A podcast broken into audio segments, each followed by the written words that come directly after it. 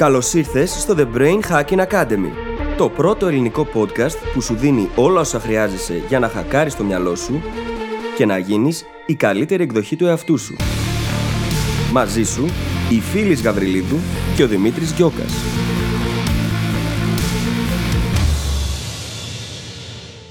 Γεια σου Brain Hacker και καλώς ήρθες σε άλλο ένα επεισόδιο του The Brain Hacking Academy. Σήμερα μιλάμε για αξίες.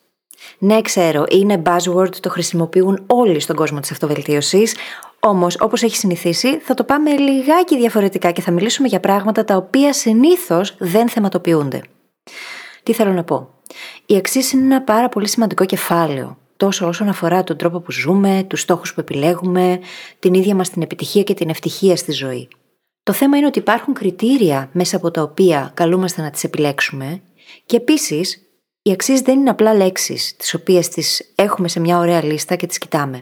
Αποτελούν δράσεις, αποτελούν τρόπο ζωής.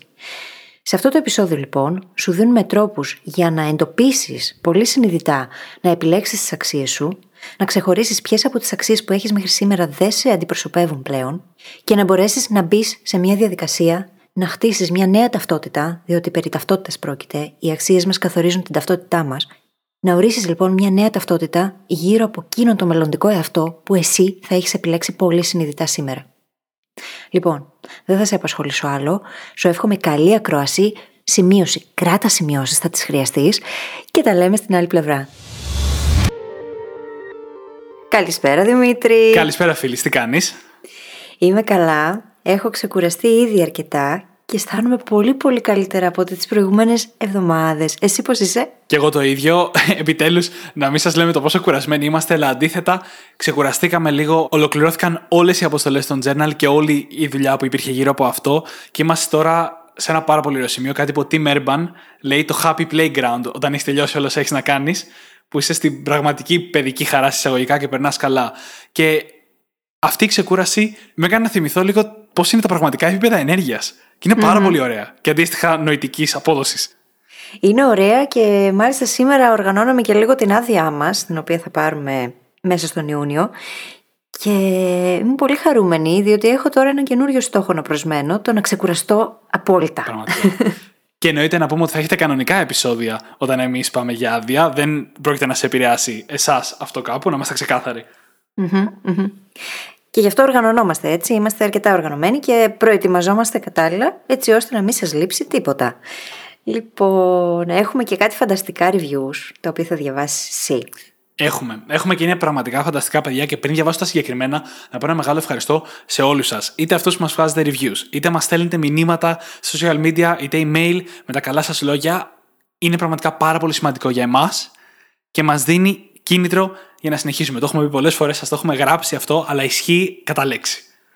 Εκστασιαζόμαστε με τα story σας όπου εμφανίζεται tag και πηγαίνουμε και βλέπουμε story που έχετε κάνει είτε με το journal, είτε με κάποιο post δικό μας, είτε με το οτιδήποτε.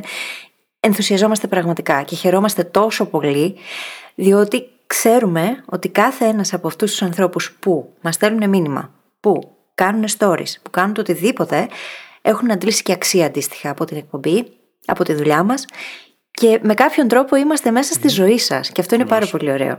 Και στην καθημερινότητά σας. Έτσι, πραγματικά. Λοιπόν, πάμε να διαβάσουμε το πρώτο, το οποίο θα προσπαθήσω να πετύχω το όνομα Άντα Χαλαδά Ντελοσουένιος okay. στο iTunes με τίτλο Ευγνώμων 5 αστέρια και λέει: Είμαι πραγματικά ευγνώμων που μοιράζεστε όλη αυτή την ουσιαστική γνώση μαζί μας, ώστε να γινόμαστε καλύτεροι στους τομείς που εμείς επιλέγουμε να εξελιχθούμε. Less is more. Σας ευχαριστώ που υπάρχετε. Και εμείς ευχαριστούμε για τα υπέροχα λόγια. Εμείς ευχαριστούμε για όλα αυτά που είπαμε νωρίτερα και για τα υπέροχα σχόλια. Και πάμε τώρα να διαβάσουμε το δεύτερο review, το οποίο είναι από την Vicky CH από τη Γερμανία, η οποία λέει: Από τα καλύτερα ελληνικά podcast, αν όχι το καλύτερο. Πέντε αστέρια. Η γνώση που παίρνει κανείς είναι άπειρη. Φαίνεται πόσο καλή δουλειά έχετε κάνει, Δημήτρη και φίλοι. Όπου βρεθώ, μιλάω για εσάς και προτείνω με κλειστά μάτια το podcast σας, μιας και πρόσφατα κατάφερα και άκουσα όλα τα επεισόδια. Wow. Συνεχίστε την καλή δουλειά. Φιλιά πολλά από Γερμανία. Ρε παιδιά, εντάξει, πραγματικά συγκινούμε τόσο πολύ κάθε φορά που διαβάζουμε τέτοια σχόλια. Πραγματικά. Και κάθε φορά, ενώ λες, μα έχουμε διαβάσει τόσα και τόσα, ε, κάθε φορά είναι εξίσου συγκινητικό. Πραγματικά, γιατί μέσα σε όλα είναι ένας ακόμα brain hacker, ο οποίος νιώθει έτσι και για το Brain Hacking Academy, αλλά ακόμα περισσότερο για εμάς, η ταύτισή σας με την έννοια του Brain Hacker και όλα τα θετικά που συνδέονται με αυτό είναι αυτό που εμάς μας αγγίζει περισσότερο από όλα. Το νιώθουμε ότι δεν είμαστε μόνοι μας, γιατί νιώθαμε μόνοι μας έλεγχε όταν ξεκινήσαμε. Γι' αυτό και το ξεκινήσαμε το The Brain Hacking Academy. Και τώρα πια είμαστε τόσοι πολλοί brain hackers που κάλλιστα θα μπορούσαμε να μιλήσουμε και να έχουμε κοινούς ορισμούς, κοινές σκέψεις, κοινά όνειρα, κοινές δυσκολίες, κοινές τεχνικές. Και αυτό για μας είναι πραγματικά ανεκτήμητο. Πραγματικά. Και κάτι που συνέβη πολύ πρόσφατα και με χαροποίησε ιδιαίτερα, έβγαινα από την πόρτα του σπιτιού μου για να βγάλω τη λίλα βόλτα. Και σταμάτησε ένα αυτοκίνητο, φορούσα την μπλούζα της Brain Hacker φυσικά, και σταμάτησε ένα αυτοκίνητο, κατέβασε το παράθυρο και η κοπέλα μέσα στο αυτοκίνητο μου είπε: Είμαι κι εγώ μια Brain Hacker. Και αυτό συνέβη έξω από την πόρτα της αυλής μου. Υπέροχο. Υπέροχο. Πραγματικά υπέροχο.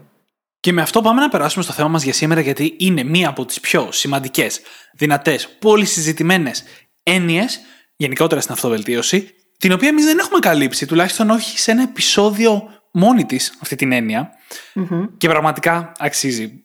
Α πω γιατί μιλάμε, γιατί αυτό το αφηρημένο δεν βγάζει και πάρα πολύ νόημα. Θα μιλήσουμε σήμερα για αξίες. Και το πόσο σημαντικό είναι να ξέρουμε τις αξίες μας, να ορίσουμε τις αξίες μας. Αλλά σημαντικότατο disclaimer τώρα που είναι νωρίς, είναι πάρα πολύ κλεισέ το θέμα. Πάρα πολύ όμως. Το έχετε ακούσει. Όλοι μιλούν για αξίες. Πραγματικά, όλοι μιλούν για αξίες. Το έχετε ακούσει από παντού. Η προσέγγιση μας, όπως πάντα, είναι κάπως διαφορετική. Mm-hmm. Οι αξίες είναι σημαντικές, αυτό ισχύει, αυτό το έχουμε όλοι πάρα σωστά, αλλά το τι σημαίνει βρίσκω τις αξίες μου.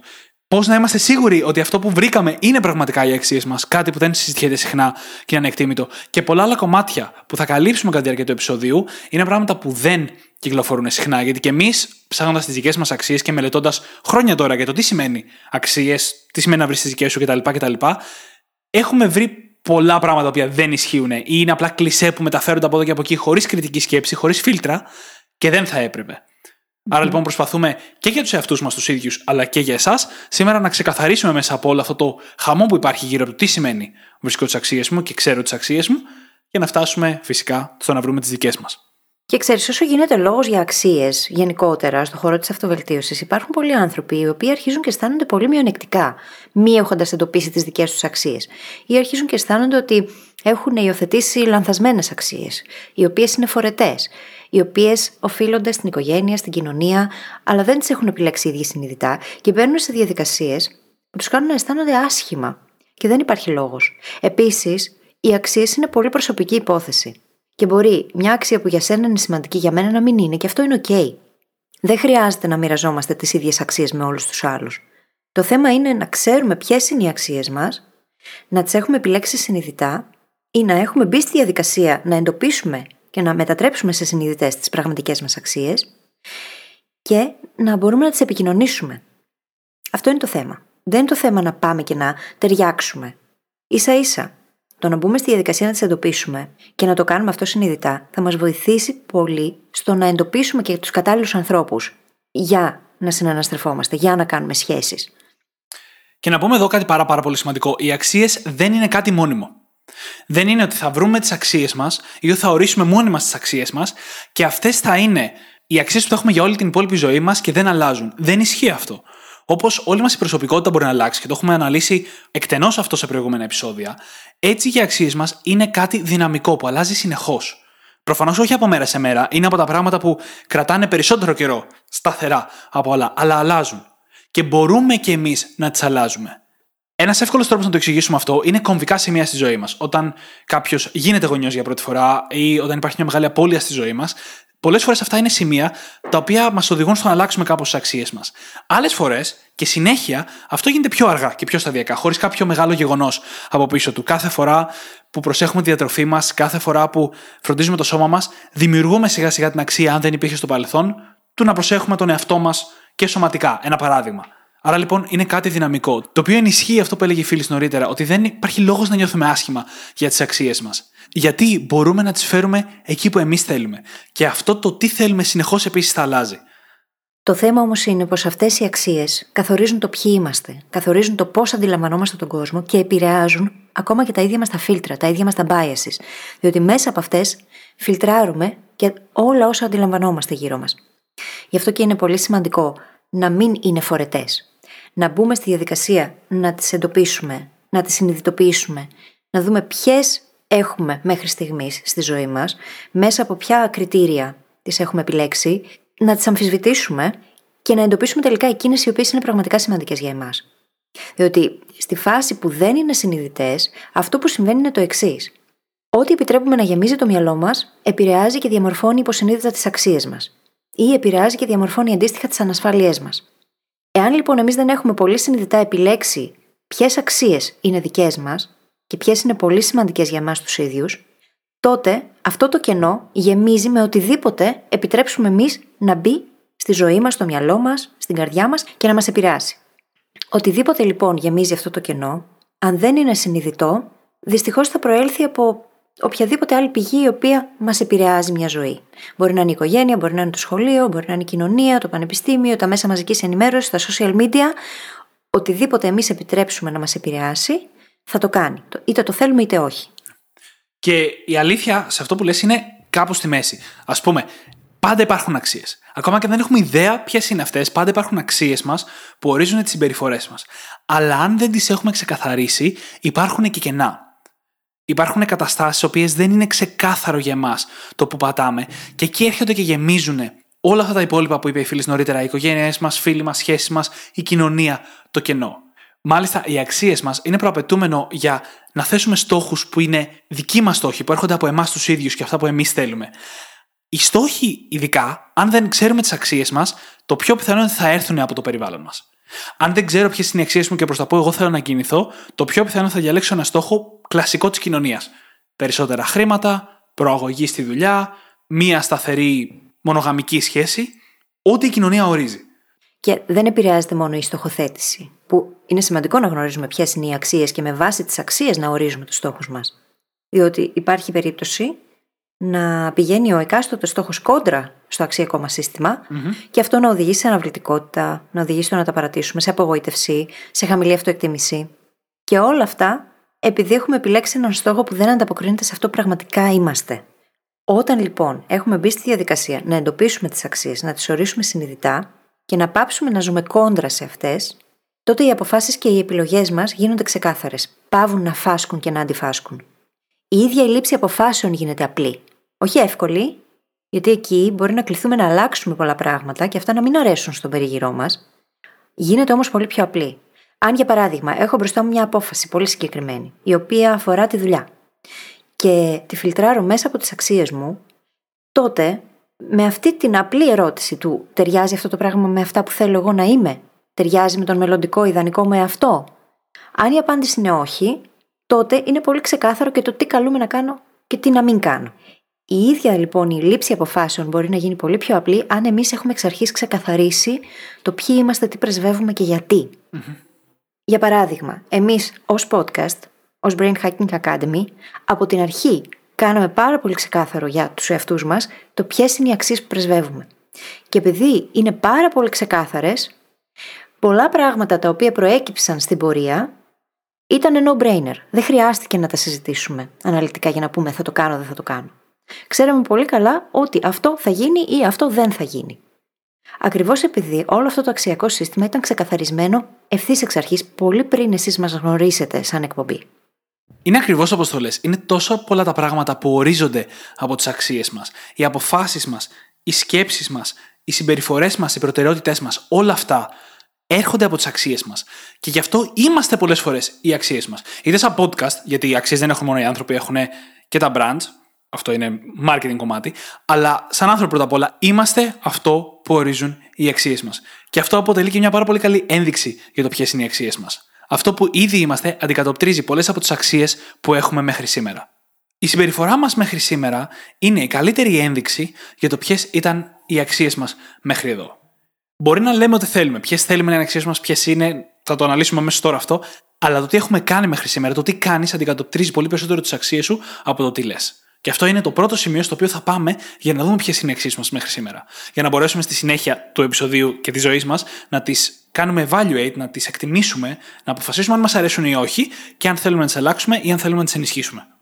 Για μένα είναι πολύ σημαντική η αξία της ακαιρεότητας. Και ακαιρεότητα για μένα σημαίνει η πρόθεσή μου στη ζωή, οι αξίες μου, οι σκέψεις μου, τα συναισθήματα και οι συμπεριφορές μου να είναι μία ευθύ γραμμή. Να μην είναι διαφορετικές οι συμπεριφορές σε σχέση με τις αξίες που έχω στη ζωή. Και αυτό είναι πάρα πολύ σημαντικό για μένα.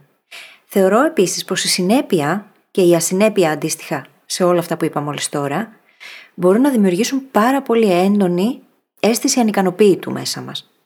Και αυτή η αίσθηση ασυνέπειας στην ουσία δημιουργεί πάρα πολύ μεγάλη σύγκρουση μέσα μας. Διότι αν εγώ άλλα λέω ότι πιστεύω και άλλα κάνω στην πραγματικότητα, τότε ποια είμαι; Χάνω την ταυτότητά μου την ίδια. Και αυτό είναι πρόβλημα. Είναι ο λόγος για τον οποίο πάρα πολλοί από εμάς περνάμε από κρίση ταυτότητας. Mm. Διότι συγκρούεται αυτό που κάνουμε με αυτό που θα θέλαμε να κάνουμε. Με τις αξίες που θα θέλαμε να έχουμε. Ή με αυτό που νομίζουμε ότι είμαστε. Και τελικά όλη αυτή η ασυνέπεια που υπάρχει ανάμεσα σε λόγους και έργα είναι εκείνο το οποίο μας οδηγεί στο να περνάμε από τέτοιου είδους κρίσεις. Χρειάζεται λοιπόν να γίνει αυτή η αξιολόγηση και το φιλτράρισμα. Πάρα πολύ συχνά λέμε ότι έχουμε ή ότι θα έχουμε ή ότι θα δείξουμε αξίες που θα θέλαμε να έχουμε για να κρύψουμε αυτές που ήδη έχουμε. Ένα ωραίο παράδειγμα με το οποίο μπορώ να ταυτιστώ στο παρελθόν, σε ένα παρελθοντικό Δημήτρη, είναι ότι μπορεί πραγματικά να είναι αξία μας, να μας αρέσει, να είναι σημαντικό για εμάς το να καθόμαστε πολλές ώρες στο σπίτι, στον καναπέ, στο γραφείο και να παίζουμε βιντεοπαιχνίδια. Γι' αυτό λέω ότι ταυτίζομαι στο παρελθόν. Αλλά μέσα σε μια κοινωνία που το να είσαι busy είναι μετάλλιο, είναι πάρα πολύ σημαντικό και που η εξέλιξη και η επιτυχία είναι η βάση με την οποία μετριέσαι και σαν στάτους και σαν άνθρωπος, αυτή η αξία κρύβεται πίσω από το ότι θα έπρεπε να δουλεύω σκληρά, να βγάλω χρήματα, να κυνηγάω την επαγγελματική επιτυχία κτλ. κτλ. Χρησιμοποιώντας αυτό το παράδειγμα, φαίνεται πώ πολλές φορές χρησιμοποιούμε στόχους και φιλοδοξίες σχετικά με τις αξίες μας για αρχή, αλλά και γενικότερα, σαν έναν τρόπο να καλύψουμε το ποιοι είμαστε πραγματικά αυτή τη στιγμή. Το οποίο είναι OK να είναι κάτι που θέλουμε να αλλάξουμε. Αλλά αν κρυβόμαστε από αυτό και δεν αφήνουμε τον εαυτό μας να δει ποιο είναι αυτό, πώς θα το αλλάξουμε; Αν δεν ξέρουμε το σημείο στο οποίο βρισκόμαστε. Αν δεν αναγνωρίσουμε ότι κοίτα να δεις, εμένα μου αρέσει απλά να παίζω βιντεοπαιχνίδια και λέμε στον εαυτό μας ότι προσπαθώ να γίνω επαγγελματίας gamer για να συνάδουμε με την κοινωνία στις αξίες μας, δεν μπορούμε να το αλλάξουμε αυτό. Αν δεν αναγνωρίσουμε την πραγματικότητα. Και αυτό έγινε και σε μένα και άλλαξε, έτσι, ξεκάθαρα. True story. ναι, πραγματικά true story. Έτσι είναι. Και πόσο συχνά το κάνουμε αυτό ή το βλέπουμε να συμβαίνει. Είναι πολύ συνηθισμένο το να λέμε ψέματα στον εαυτό μας για να δικαιολογήσουμε τις επιλογές μας. Και ας μην κρυβόμαστε πίσω από το δάχτυλό μας, όλοι το κάνουμε. Είναι λοιπόν σημαντικό να μπούμε σε μια διαδικασία να αξιολογήσουμε το πού αφιερώνουμε και πώς τον χρόνο μας, την προσοχή μας, την ενέργειά μας, πού ξοδεύουμε τα χρήματά μας, πού αναλωνόμαστε ενδεχομένως στη τηλεόραση, στα social media. Ο τρόπος με τον οποίο κάνουμε όλα αυτά τα πράγματα και ο χρόνος που τους δίνουμε, η αναλογία σε όλα αυτά, δείχνει και τι πραγματικά έχει αξία για μας το σήμερα. Ή αντίστοιχα δείχνει τι ανασφάλειες μπορεί να κουβαλάμε, οι οποίες να καθορίζουν αυτές τις δράσεις, αυτές τις συμπεριφορές. Γι' αυτό και χρειάζεται να κάνουμε μια τέτοια πάρα πολύ ωραία καταγραφή, η οποία θα μας φέρει επίγνωση και να δούμε τι από αυτά θέλουμε να κρατήσουμε και τι από αυτά δεν μας εξυπηρετεί και δεν ταιριάζει με το άτομο που θα θέλαμε ιδανικά να είμαστε σε ένα χρόνο, δύο χρόνια, τρία χρόνια από τώρα. Μπορεί αυτό το τρία χρόνια μετά να αλλάξει κάποια στιγμή. Και αυτό είναι OK. Συνέχεια. Τι θέλουμε όμως αυτή τη στιγμή εμείς; Πώ οραματιζόμαστε το μέλλον μας; Ταιριάζουν οι επιλογές που κάνουμε σήμερα με αυτό το ιδανικό μέλλον; Αν δεν ταιριάζουν λοιπόν, τότε μάλλον χρειάζεται να κάνουμε διαφορετικές επιλογές. Θέλω εδώ να κάνω μια πάρα, πάρα πολύ σημαντική διάκριση, η οποία αυτή και αν είναι κάτι που δεν ακούς ποτέ γύρω από τις αξίες. Η συχνή ιστορία, το συχνό narrative που ακούμε γύρω από τις αξίες είναι ότι η συμπεριφορά μας ορίζεται από τις αξίες μας 100%. Και μέχρι τώρα στο επεισόδιο βασικά και εμείς αυτό το ύφος έχουμε κρατήσει. Δεν είναι όμως ακριβώς έτσι. Υπάρχουν και οι ανασφάλειες. Θα τα βάλουμε όλα αυτά κάτω από αυτή την ομπρέλα τώρα για λόγους ευκολίας. Άρα λοιπόν έχουμε δύο διαφορετικές καταστάσεις. Η μία είναι έχουμε αξίες που είναι όντως αξίες που δεν μας αρέσουν και θέλουμε να τις αλλάξουμε. Εκτιμώ πάρα πολύ την πολυτέλεια και τα χρήματα και θέλω να το αλλάξω αυτό για να μπορώ να έχω περισσότερο fulfillment στη ζωή μου. Okay, αυτό είναι μία αξία που θέλω να την αλλάξω. Υπάρχουν περιπτώσεις όμως που έχουμε πραγματικά μία αξία, αλλά αυτή καπελώνεται από κάποια ανασφάλεια. Θα ήθελα πραγματικά να ταξιδεύω τον κόσμο, είναι πάρα πολύ σημαντικό για μένα, αλλά ζω κάτω από την ανασφάλεια ότι δεν μπορώ με τίποτα να το κάνω. Ότι δεν είναι δυνατόν ένας άνθρωπος να μην χρειάζεται να δουλεύει κάθε μέρα ή ότι και κάποιοι άλλοι που το κάνουν, εγώ δεν θα μπορούσα με τίποτα. Η αξία είναι εκεί. Με την πρώτη ευκαιρία προσπαθούμε πραγματικά να ταξιδέψουμε, αλλά δεν ξέρουμε πώς να το κάνουμε βασικό κομμάτι της ζωής μας. Θέλουμε λοιπόν όταν κοιτάμε το τι κάνουμε μέχρι σήμερα, όταν χρησιμοποιούμε τις προηγούμενες συμπεριφορές μας ως έναν τρόπο για να κρίνουμε τις αξίες μας, να κάνουμε ένα μικρό διαχωρισμό και να πούμε: Κοίτα να δεις, αυτό είναι όντως αξία που δεν θέλω, αυτό είναι αξία που θέλω, και αυτό είναι κάτι που πραγματικά το έχω σαν αξία, αλλά υπάρχει τάδε και τάδε ανασφάλεια που με εμποδίζει. Και να ασχοληθούμε με την ασφάλεια για να το λύσουμε. Γι' αυτό το λόγο λοιπόν χρειάζεται να μπούμε σε μια διαδικασία να εντοπίσουμε και τις ανασφάλειες που κρύβονται πίσω από τις συμπεριφορές μας. Και αυτό δεν μπορεί να γίνει δίχως επίγνωση, έτσι. Θα μπορούσε λοιπόν κανείς να μπει σε μια πάρα πολύ ωραία διαδικασία επί μια εβδομάδα να σημειώσει και να καταγράψει σε χαρτί το πώς αφιερώνει το χρόνο, την ενέργεια, την προσοχή του σε οτιδήποτε. Και μέσα από αυτό να κάνει αυτό το reverse engineering και να πει: Ωραία, ποιες αξίες κρύβονται πίσω από αυτή τη συμπεριφορά; Ποιες ανασφάλειες κρύβονται πίσω από αυτή τη συμπεριφορά; Ή λέω αυτές τις δικαιολογίες στον εαυτό μου. Είναι αλήθεια; Ένα παράδειγμα που σκεφτόμουν καθώς μιλούσες είναι ότι για μένα μία πολύ σημαντική αξία επίσης είναι η ελευθερία. Παλιότερα κάπνιζα. Επειδή λοιπόν είχα παράλληλα και την ανασφάλεια του ότι δεν θα καταφέρω ποτέ να σταματήσω το κάπνισμα, αυτή η αξία καπελωνόταν. Οπότε, ενώ ήθελα να είμαι ελεύθερη, αντί να λέω θέλω να είμαι ελεύθερη από το να καπνίζω, γιατί στην ουσία αυτή ήταν η πραγματική σκλαβιά, έβγαινε σαν αντίδραση και έλεγα Ε, μα θέλω να είμαι ελεύθερη, άρα επιλέγω να καπνίζω. Και όσοι είναι καπνιστές, είμαι σίγουρη ότι καταλαβαίνουν αυτή τη στιγμή αυτό που λέω. Ήταν το απόλυτο ψέμα όμως αυτό. Γιατί ελεύθερος δεν είσαι όταν επιλέγεις μια ουσία η οποία είναι τοξική, σε καταστρέφει, αργά και συστηματικά, και το νιώθεις, νιώθεις ότι δεν μπορείς να αναπνεύσεις, ότι βύχει, ότι, ότι, ότι. Παρ' όλα αυτά, το ψέμα που έλεγα εγώ στον εαυτό μου ήταν ότι Μα θέλω να είμαι ελεύθερη. Επιλέγω να το κάνω αυτό, είναι επιλογή μου. Και σε καμία περίπτωση δεν ήταν επιλογή. Αυτή η φράση ακριβώς ήταν το, στο gaming. Το επιλέγω. Ναι. Θα δημιουργήσει και λόγο παραμύθι γιατί το επιλέγω. Αυτό που είπα νωρίτερα, να γίνω επαγγελματίας gamer. Προσπαθώντας δηλαδή να ξεφύγω από μια πραγματικότητα, το οποίο σίγουρα έχει να κάνει και με ανασφάλειες. Ένα άλλο παράδειγμα που μου ήρθε και νομίζω θα το κάνει πιο ξεκάθαρο και από τα δύο παραδείγματα που έχουμε πει μέχρι τώρα, είναι το σύνδρομο του καλού παιδιού. Το οποίο είναι σχεδόν πάντα εξορισμού βασισμένος σε ανασφάλειες. Όταν λοιπόν βρίσκουμε τον εαυτό μας να μπαίνουμε στη διαδικασία του να γίνουμε το καλό παιδί, να αφήνουμε στην άκρη το τι εμείς θέλουμε και είναι σημαντικό για εμά, για τους άλλους, και αυτό να μας τρώει μέσα μας. Αυτό το μας τρώει τι δείχνει; Δείχνει ότι υπάρχει κάποια αξία που πάει κόντρα με αυτή τη συμπεριφορά, αλλά για κάποιο λόγο συνεχίζουμε και την κάνουμε. Και έχουμε λοιπόν την αξία που καταπιέζεται και καπελώνεται από τις ανασφάλειες που οδηγούν το σύνδρομο του καλού παιδιού. Εκεί η καλύτερη στρατηγική δεν είναι να πάμε να δούμε την αξία και να την αλλάξουμε. Η αξία είναι εκεί. Γι' αυτό και μας ενοχλεί. Εκεί επικεντρωνόμαστε στην ανασφάλεια και δουλεύουμε στην ανασφάλεια. Σε πάρα πολλές άλλες περιπτώσεις όμως δεν είναι μια ανασφάλεια που μας κρατάει πίσω. Είναι η ίδια η αξία που δεν είναι αυτή που θα θέλαμε. Και οι αξίες χωρίζονται σε καλές και κακές αξίες. Και όπου καλές και κακές, αναφερόμαστε σε εκείνες που είναι αρνητικές ή θετικές για το άτομο. Δεν μιλάμε για ηθική, έτσι. Προφανώς υπάρχουν κάποιες αξίες οι οποίες μπορούν να είναι πάρα πολύ κακές, ηθικά. Δεν μιλάμε όμως για αυτές τώρα. Μιλάμε για εκείνες οι οποίες μπορούν να βλάψουν το ίδιο το άτομο, διότι μπορεί να μην είναι στον απόλυτο έλεγχό του. Και αξίες που είναι έξω από τον έλεγχό μας και δεν μπορούμε να τις ορίσουμε, είναι πρόβλημα. Αν λοιπόν η αξία μου είναι να είμαι το καλό παιδί για να αρέσω σε όλους, δεν μπορώ να ελέγξω το να αρέσω σε όλους. Είναι αδύνατον. Οπότε εκ των πραγμάτων αυτό εμένα θα μου δημιουργεί άγχος και στρες. Και φυσικά και δεν θα το καταφέρνω ποτέ. Και σύμφωνα με τον Μαρκ Μάνσον, τον συγγραφέα του Η λεπτή τέχνη του να μην δίνεις δεκάρα, νομίζω το έχουν μεταφράσει τον τίτλο, υπάρχουν τρία χαρακτηριστικά αντικρουόμενα μεταξύ τους που έχουν οι θετικές και οι αρνητικές αξίες. Οι θετικές αρχικά είναι βασισμένε σε πιστήρια, σε αποδείξεις. Οι αρνητικές είναι βασισμένε σε συναισθήματα. Το παράδειγμα που μόλις έφερε η φίλη στο να θέλω να αρέσω σε όλους είναι τελείως συναισθηματική αξία. Δεν έχει τη βάση σε κάποια λογική διαδικασία. Και η λογική είναι πάρα πολύ σημαντική για να υπάρχει συνοχή σε αυτό στο οποίο συζητάμε.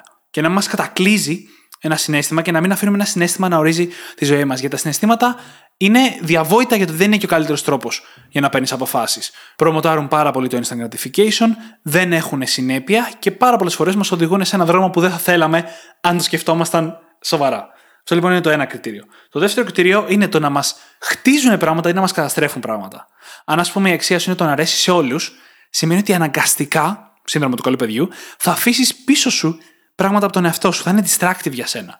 Αν η αξία σου είναι να έχεις πολύ πραγματικές και δυνατές σχέσεις απ' την άλλη, αυτό είναι μια πολύ constructive εμπειρία. Γιατί είναι και αμοιβαία και δεν σημαίνει ότι θα δώσει όλο το είναι καταστρέφοντας κομμάτια σου. Και το τρίτο κριτήριο είναι το να είναι ελεγχόμενα αυτά τα οποία ορίζει η αξία, σε σχέση με το να είναι μη ελεγχόμενα στις αρνητικές αξίες. Δηλαδή, το να αρέσει σε όλους είναι κάτι μη ελεγχόμενο, εξαρτάται από τους άλλους. Ακόμα και το να βγάλεις χρήματα, που είναι μια πολύ κλασική αξία που πάρα πολλοί κόσμος έχει, είναι μη ελεγχόμενη, γιατί εξαρτάται από τόσους πολλούς παράγοντες, όπως τι θα γίνει στην αγορά, αν θα έχουμε κρίση, αν θα σε απολύσουν αύριο από τη δουλειά, αν συνδέεται με ένα εισόδημα. Απ' την άλλη, υπάρχουν άλλες αξίες, όπως η ελευθερία, και η ελευθερία που φέρνουν τα χρήματα, σε παρένθεση, η οποία είναι πολύ περισσότερο στον έλεγχό μας. Γιατί και κάτι να πάει καλά με τα χρήματα, ακόμα μπορούμε να βρούμε και να χτίσουμε την ελευθερία μας. Αυτά λοιπόν είναι τα τρία κριτήρια. που ορίζουν τις θετικές και αρνητικές, να τις πούμε έτσι, αξίες, σύμφωνα με τον Μάρκ Μάνσον. Και είναι πάρα πολύ ωραίος τρόπος να το βλέπει κανείς έτσι, διότι πάρα πολύ συχνά εστιάζουμε έξω από τη ζώνη ελέγχου μας. Όλο αυτό που περιγράψαμε τώρα με τις θετικές αξίες είναι μέσα στη ζώνη ελέγχου μας. Χρειάζεται να επιλέγουμε υψηλότερες αξίες, τις οποίες να μπορούμε και να ελέγξουμε, να είναι στο χέρι μας, στον απόλυτο έλεγχό μας, το αν θα τη στηρίσουμε ή όχι. Η δημιουργικότητα, για παράδειγμα, είναι μια τέτοια αξία. Η ευγνωμοσύνη, το να βοηθάμε τους άλλους, να προσφέρουμε.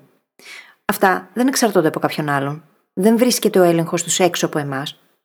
Δεν χρειάζεται να πάρουμε την άδεια για να είμαστε δημιουργικοί. Οπότε εκεί μπορούμε να αισθανθούμε και όλη αυτή την εκπλήρωση και την ολοκλήρωση που φέρνει το να είσαι πιστός σε μια αξία όπως η δημιουργικότητα.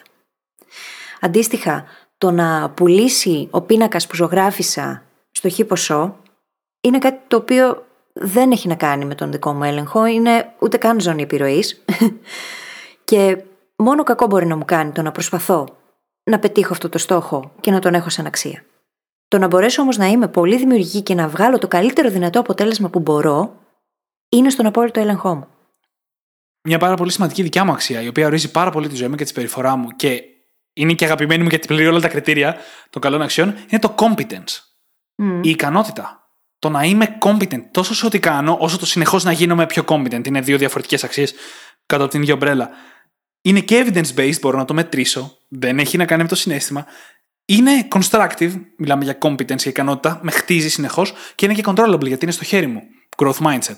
Και ζώνη ελέγχου. Τελείως. Υπάρχουν λοιπόν τέτοιες αξίες οι οποίες πραγματικά μπορούν να μας πάνε μπροστά. Και αυτά είναι τα χαρακτηριστικά με τα οποία μπορούμε να κρίνουμε τις αξίες που θέλουμε να συνεχίσουμε να έχουμε και αυτές που θέλουμε να αφήσουμε πίσω ή να μετατρέψουμε, όπως θα δούμε αργότερα. Να πω κάτι ακόμα. Το κριτήριο καταστροφικό εναντίον το επικοδομητικό είναι πάρα πολλές φορές οι δύο όψει του ίδιου νομίσματος.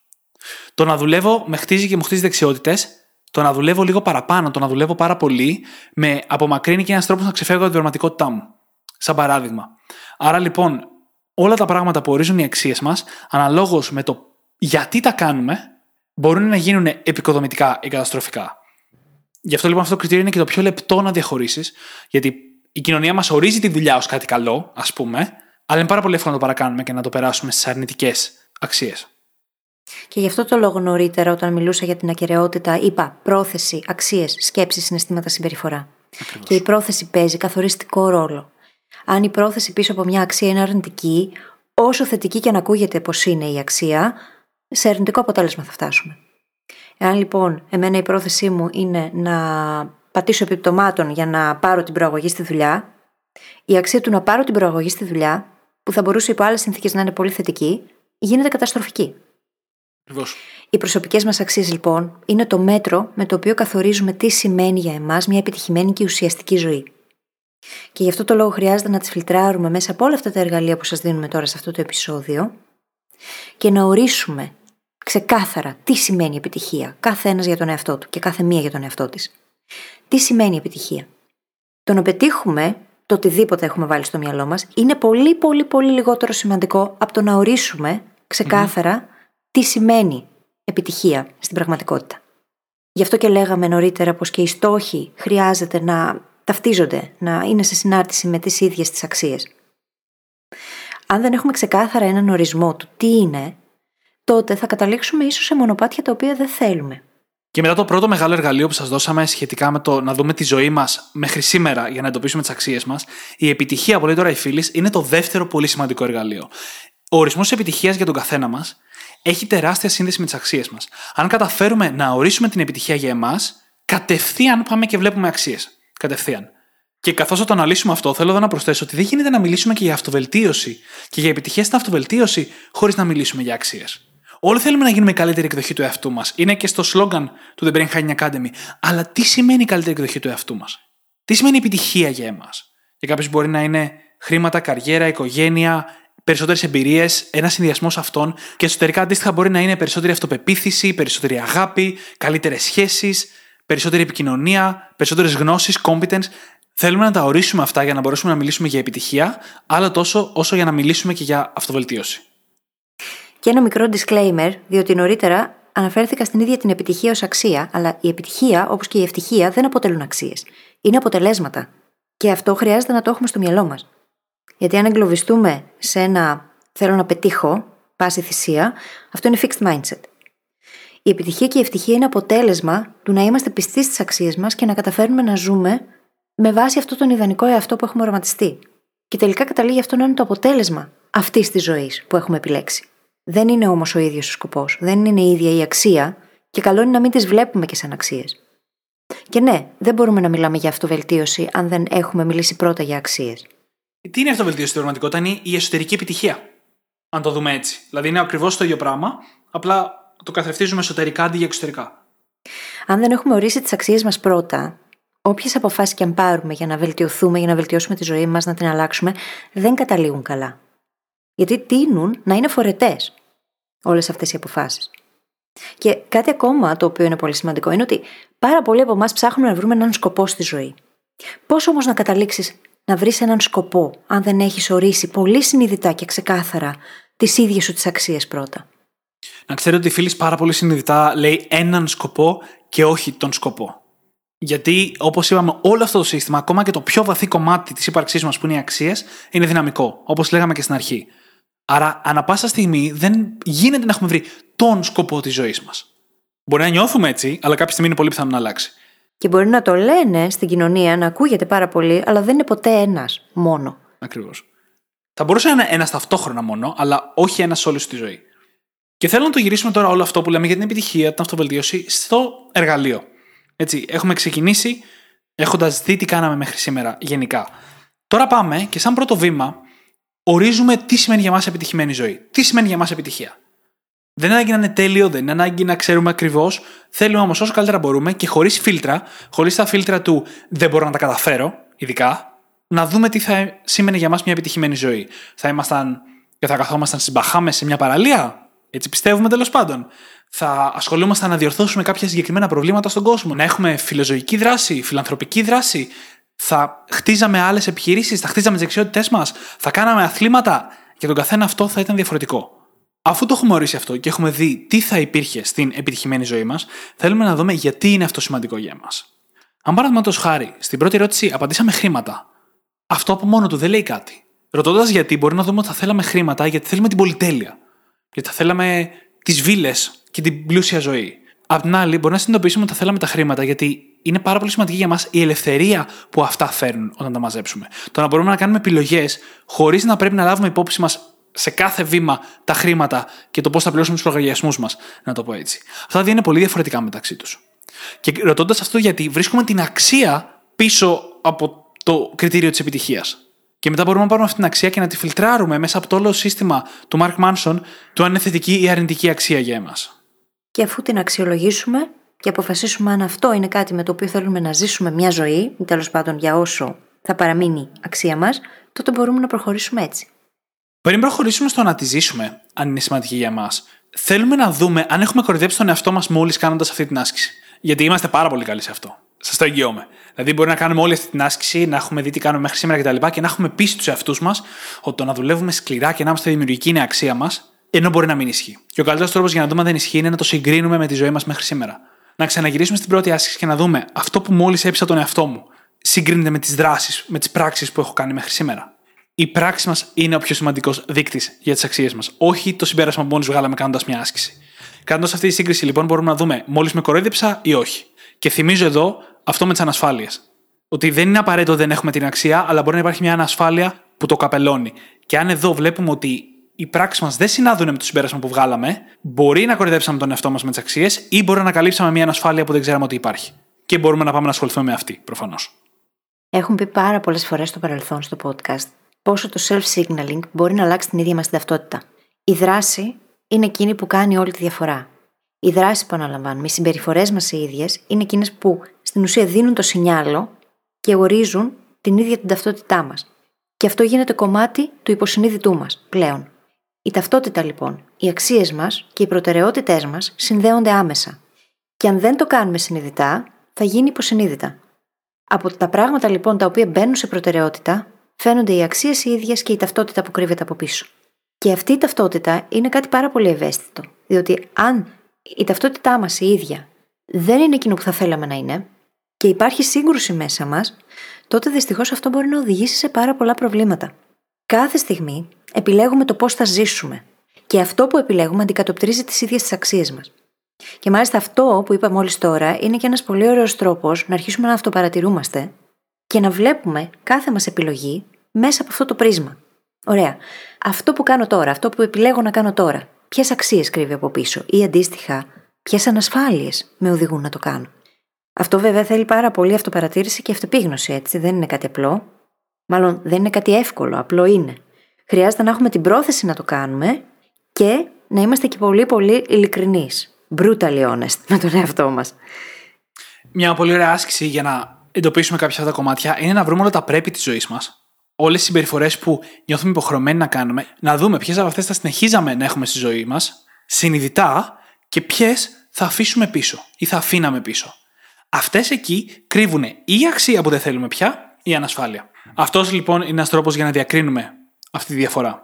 Η πρακτική άσκηση λοιπόν πάνω σε αυτό είναι να πάρετε ένα χαρτί και να γράψετε όλα τα πρέπει. Πρέπει να. Και αφήστε τον εαυτό σας ελεύθερο. Είμαι σίγουρη πως θα βρείτε πάρα πάρα πολλές φράσεις για να συμπληρώσετε τη φράση πρέπει να. Και μετά από αυτό να τις πάρετε όλες αυτές και να τις αλλάξετε ξεκινώντας με επιλέγω Και να δείτε αυτό πώς θα πάει. Τι θα μπορέσετε να καταγράψετε μετά το επιλέγω να. Και με βάση αυτό θα μπορέσετε να δείτε τι από αυτά τελικά αποτελεί πραγματικά αξία και θέλετε να το κάνετε και τι όχι. Φανταστική άσκηση. Φανταστική. Φανταστική, εξαιρετική και τρομακτική παράλληλα. Έχω να σας πω. Να το έχετε στο νου σας πριν ξεκινήσετε. Μία πρόταση για αυτή την άσκηση. Κάντε τα κομμάτια της σε χωριστές μέρες. Άλλη μέρα γράψτε τα πρέπει και άλλη μέρα τα επιλέγω. Γιατί είναι διαφορετικό το frame of mind, η κατάσταση που θέλουμε να είμαστε εκείνη τη στιγμή νοητικά, για να κάνουμε τα δύο κομμάτια και θα γίνει καλύτερη δουλειά αν το ένα κομμάτι γίνει σήμερα και το άλλο γίνει σε δύο-τρεις μέρες. Χωριστά. Και θέλω εδώ να κάνω μια μικρή μετάβαση και να πω κάτι με βάση την επιτυχία και το πόσο διαφορετική είναι για τον καθένα μας. Συχνά αντιμετωπίζουμε τις αξίες λες και είναι ένα απόλυτα ατομικό σύστημα. Και είναι. Αλλά. Κρατήστε λίγο αυτό το αλλά. Υπάρχουν κάποιες αξίες που τις έχουμε όλοι. Όλοι ανεξαιρέτως. Το ζήτημα είναι ότι σημαίνουν τελείως διαφορετικό πράγμα για τον καθένα. Όλοι μας έχουμε μία έννοια της επιτυχίας στο μυαλό μας. Αλλά σημαίνει διαφορετικό πράγμα για τον καθένα. Το ίδιο ισχύει για αξίες όπως σταθερότητα, ασφάλεια, εμπιστοσύνη, ευτυχία. Αυτές είναι αξίες που με τον ένα με τον άλλο τρόπο όλοι μας φέρνουμε στη ζωή μας. Το τι σημαίνει αυτό όμως είναι τελείως διαφορετικό για τον καθένα μας, άρα και πάλι είναι ατομικό τελείως το σύστημα. Γι' αυτό είπα είναι ατομικό, αλλά. Και εδώ ισχύει ακριβώς το ίδιο που ίσχυε και νωρίτερα με την επιτυχία. Όλοι θέλουμε την επιτυχία. Τελείως διαφορετικά την ορίζει καθένας από εμάς όμως. Όλοι θέλουμε να αισθανόμαστε ασφαλείς. Το τι σημαίνει ασφάλεια σε πρακτικό επίπεδο για τον καθένα είναι τελείως διαφορετικό. Και αυτό μπορεί να επιβαρύνει ακόμα και τη σχέση μας με τους άλλους ανθρώπους, διότι δεν έχουμε τους ίδιους ορισμούς για τα πράγματα. Αυτός είναι και ο λόγος που εμείς εδώ στο podcast αφιερώνουμε τόσο πολύ χρόνο στην αρχή για να ορίσουμε γιατί συζητάμε, να το ξεκαθαρίσουμε. Γιατί άλλο πράγμα μπορεί να εννοεί ο Δημήτρης όταν μιλάει για ελευθερία και άλλο πράγμα να εννοώ εγώ. Αν δεν έχουμε τους ίδιους ορισμούς για τα πράγματα, η ίδια μας η επικοινωνία χωλαίνει. Και αυτό επιβαρύνει πάρα πολύ τις προσωπικές μας σχέσεις και τις επαγγελματικές. Είναι σημαντικό στοιχείο λοιπόν ο καθορισμός, ώστε να επικοινωνούμε στην ίδια βάση. Ο καθορισμός των αξιών. Και στο παρελθόν έχουμε αφιερώσει ολόκληρο επεισόδιο για το πώς η γύρω μας, ο περίγυρός μας, μας επηρεάζει. Εάν λοιπόν συναναστρεφόμαστε ανθρώπους των οποίων τα αξιακά συστήματα απέχουν πάρα πολύ από το δικό μας, αυτό μας επηρεάζει και εμάς αρνητικά. Αν για μένα είναι πολύ σημαντική αξία το να είμαι κάθε μέρα η καλύτερη δυνατή εκδοχή μου και για το Δημήτρη δεν είναι αυτό αξία, και λέει: Έλα, μωρέ, σιγά και τι έγινε, αυτό με τραβάει εμένα πίσω. Οπότε εκεί υπάρχει σύγκρουση στα ίδια τα αξιακά συστήματα και χρειάζεται να το δούμε. Θα το γυρίσω λίγο αυτό που λες προς τα μέσα και θα το βαρύνω και λίγο το κλίμα. Για να πω το εξής. Όταν ε, δεν κάνουμε value κάτι, το αντίθετο του να εκτιμάμε κάτι, όταν δεν εκτιμάμε κάτι, αντλούμε χαρά όταν σε εισαγωγικά συμβαίνει κάτι αρνητικό σε αυτή την πλευρά. Παραδείγματος χάρη, όταν χάνει η αντίπαλη ομάδα στα αθλήματα, κάτι πάρα πολύ απλό, ή όταν τιμωρείται ένας εγκληματίας που σαν κοινωνία δεν εκτιμάμε, καταλαβαίνετε πώς το εννοώ έτσι. Το αντίθετο του να εκτιμώ δεν είναι το δεν εκτιμώ στην πραγματικότητα, είναι, μπορεί να φτάσει μέχρι το μισό, δεν φτάνουμε πάντα να μισούμε κάποιον ή κάτι. Όταν τώρα αυτό σημαίνει προς τα μέσα, όταν δεν εκτιμάμε τον εαυτό μας, όταν οι αξίες που έχουμε κοντράρονται πάρα πολύ με αυτές που θα θέλαμε να έχουμε, και αυτό οδηγεί στο να μην μας αρέσουν κομμάτια του εαυτού μας, μπορεί να φτάσουμε μέχρι και το σημείο του να αντλούμε χαρά από την αυτοκαταστροφή.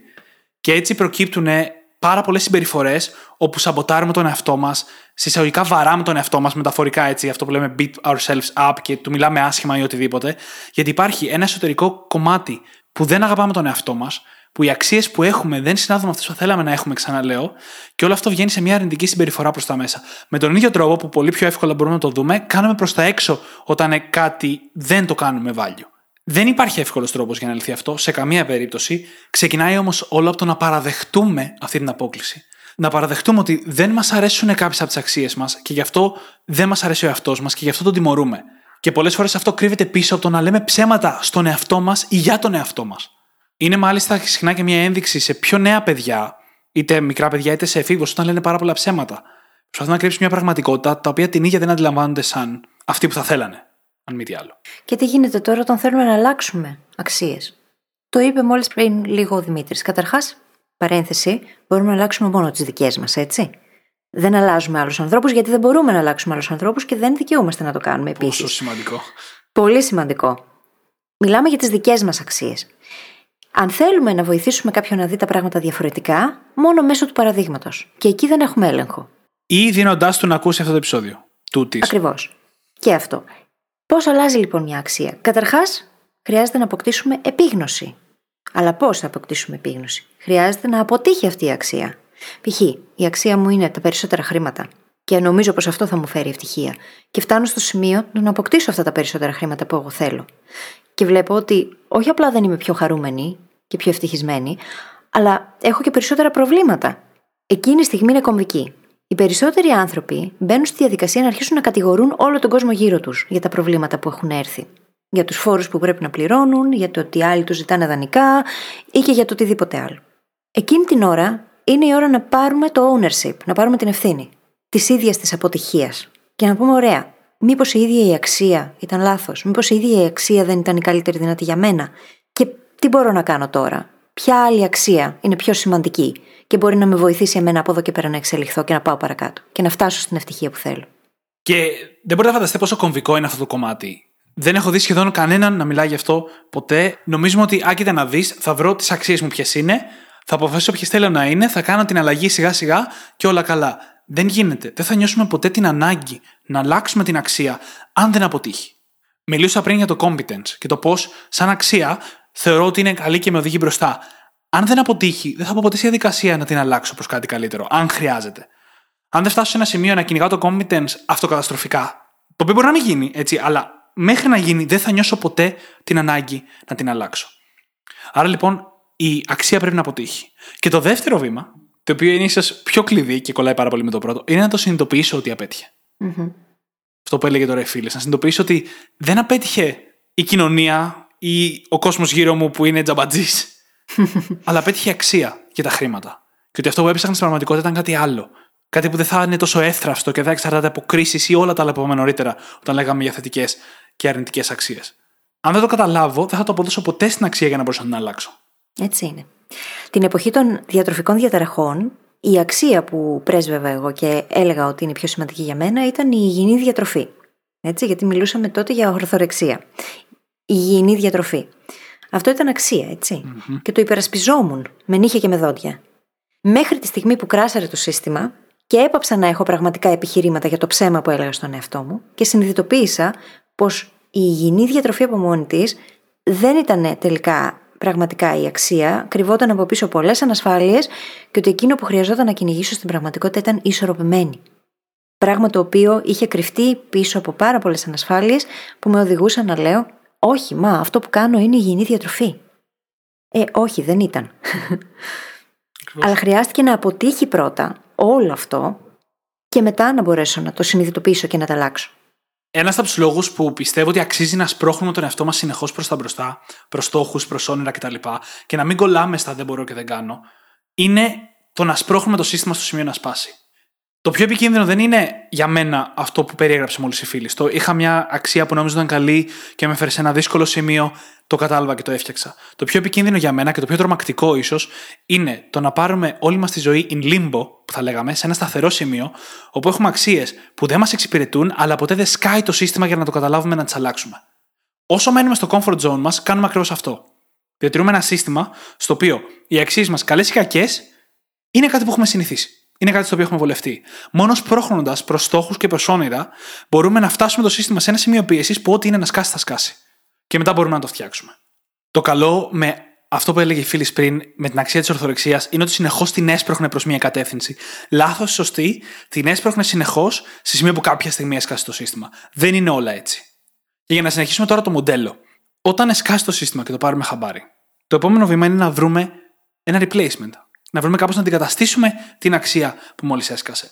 Όταν συνειδητοποιήσουμε, γυρνώντας το παράδειγμα με τα χρήματα, ότι τα χρήματα δεν είναι ακριβώς αυτό το οποίο μπορούμε να ελέγξουμε η θετική αξία, μπορούμε να ψάξουμε αξίες που κρύβονται από πίσω, χρησιμοποιώντας και την άσκηση που λέγαμε πριν, πώς θα μοιάζει η επιτυχημένη μου ζωή και γιατί το θέλω αυτό. Και να πούμε ότι κοίτα να δεις, αυτό που πραγματικά θα μπορούσε να το αντικαταστήσει είναι η ελευθερία. Η ελευθερία που φέρνει το να έχεις πολλά χρήματα.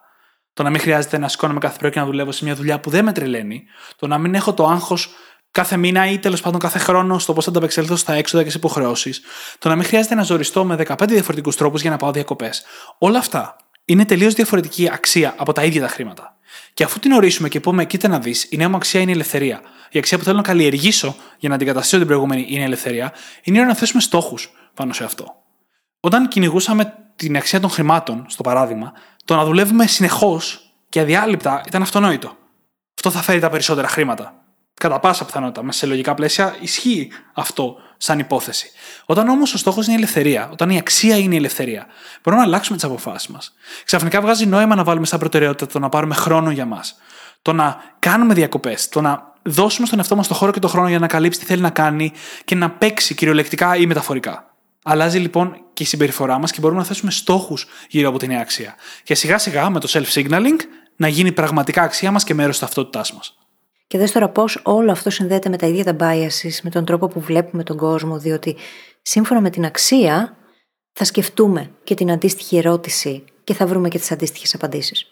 Και πράγματα τα οποία παρέμεναν κρυμμένα, επιλογές που παρέμεναν κρυμμένες, θα γίνουν τώρα πια ορατές, διότι τις βλέπουμε μέσα από άλλα γυαλιά.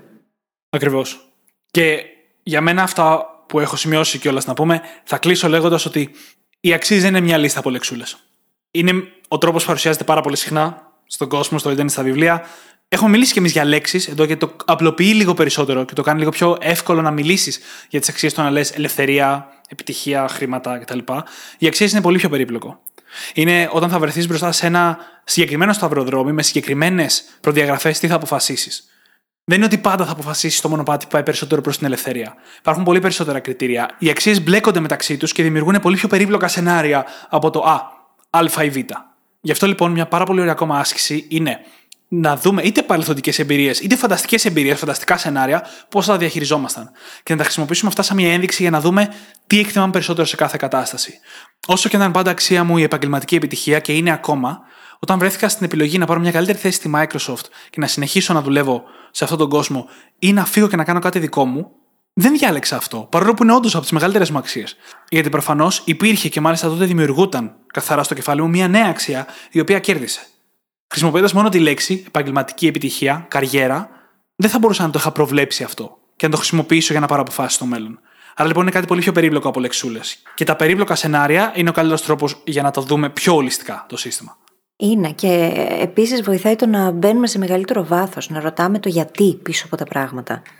Μπορούμε από εδώ και πέρα, για παράδειγμα, να αρχίσουμε να αξιολογούμε κάθε μας απόφαση με βάση την αξία που κρύβεται από πίσω. Να κάνουμε αυτή την άσκηση επίγνωσης και να ρωτήσουμε πέντε φορές γιατί. Γιατί το κάνω αυτό; Γιατί επιλέγω να αγοράσω αυτό το συγκεκριμένο gadget; Σε τι θα με εξυπηρετήσει; Για ποιο λόγο το κάνω; Να γνωρίζουμε το γιατί, να έχουμε επίγνωση της κατάστασής μας και των αξιών.